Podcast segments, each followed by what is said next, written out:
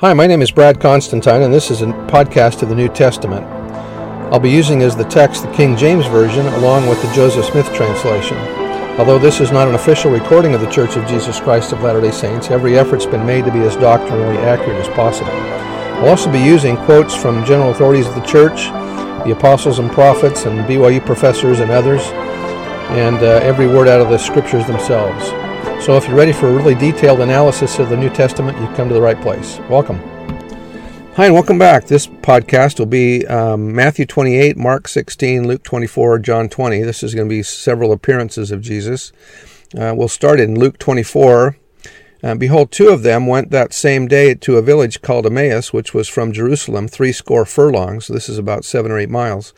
And they talked together as these things had been as which had happened. And it came to pass that while they communed together and reasoned, Jesus himself drew near and went with them.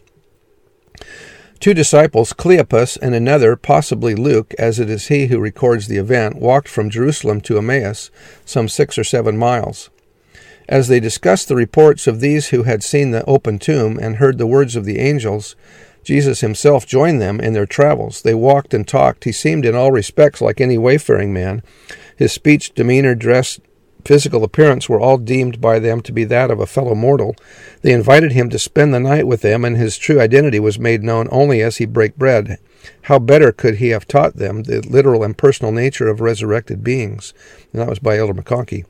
Back to Luke, verse 16. But their eyes were holden or covered that they could not know him. Why would Jesus withhold his identity on the road like this?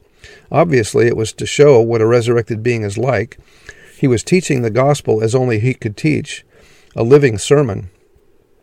A sermon that was to be climaxed shortly in an upper room in the presence of his apostles. Could anyone devise a more perfect way to teach what a resurrected being is like when his glory is retained within him? That was in the, that was by Bruce R. McConkie. Continuing Luke, and he said unto them, What manner of communications are these which ye have one with another, as ye walk and are sad? And, the, and one of them, whose name was Cleopas, answering said unto him, Art thou a stranger in Jerusalem, and hast not known the things which are come to pass the, there in these days? And he said unto them, What things? And they said unto him concerning Jesus of Nazareth, who was a prophet mighty indeed in and word before God and all the people, and how the chief priests and our and our rulers delivered him to be condemned to death, and have and have crucified him. But we trusted that it had been he who should have redeemed Israel, and behold, and beside all this today is the third day since these things were done. Yea, and certain women also of our company made us astonished, who were early at the sepulchre, and when they found not his body, they came, saying, They had also seen a vision of angels, who said that he was alive. And certain of them who were with us went to the sepulchre, and found it even so as the women had said, but him they saw not. Then he said unto them, O fools and slow of heart, to believe all that the prophets have spoken, ought not Christ to have suffered these things and to enter into his glory? And beginning at Moses and all the prophets, he expounded unto them in all the scriptures the things concerning himself. Jesus taught the creation, the fall, the covenants of Abraham, Isaac, and Jacob, the law of Moses, and the atonement. He would have also explained Isaiah and the Psalms that testified of him. And they drew nigh unto the village whither they went, and he made, a, made us, and he made as though he would have gone further. But they constrained him, saying, Abide with us, for it is toward evening, and the day is far spent. And he went in to tarry with them. And it came to pass, as he sat at meat with them, he took bread, and blessed, and brake, and gave it to, and gave to them. And their eyes were opened, and they knew him, and he was taken up out of their sight. And they said one to another, Did not our hearts burn within us while he talked with us by the way, and while he opened to us the Scriptures? How often do our hearts burn within us during sacrament meeting talks, or testimonies borne, or lessons given, or Scriptures read? Uh, verse 33 And they arose up that same hour and returned to Jerusalem and found the eleven gathered together, and those who were with them, saying, The Lord is risen indeed, and, and hath appeared to Simon. It may have been that Jesus' special appearance to Peter was associated in some way with the principle of keys. We feel free to suppose that, that the appearance of Jesus to Peter was one in which the tears of Peter's denial in the court of Caiaphas were dried, one in which he was assured that though Satan desired to sift him as wheat, yet because, Satan, because Jesus had prayed for him, the noble Peter would yet come off triumphant, one in which a blessed bond of unity, of love, and of peace was established between the master and his servant. That was by Elder McConkie verse 35 and they told the, and they told what things they saw and heard in the way and how he was known of them or known to them in the breaking of bread. Imagine being there as a disciple what would you have felt and said Continuing Matthew or Luke 24, and as they thus spake, Jesus himself stood in the midst of them and said unto them, Peace be unto you. But they were terrified and affrighted, and supposed that they had seen a spirit. And he said unto them, Why are you troubled, and why do thoughts arise in your hearts? This is the same as John 20, verse 19. We believe it was an upper room, perhaps the same room in which John Mark, in the home of John Mark, where Jesus and the twelve celebrated the feast of the Passover. Many faithful women were there, and possibly even children. The whole group was eating an evening meal and in, and in effect holding a testimony meeting as they ate.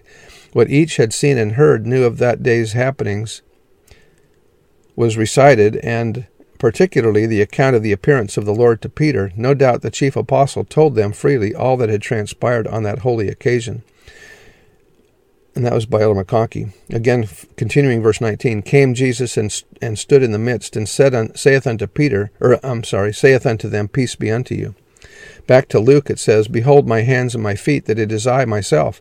Handle me and see, for a spirit hath not flesh and bones, as you see me have. And when he had thus spoken, he showed him showed them his hands and his feet. And John adds, Then were the disciples glad when they saw the Lord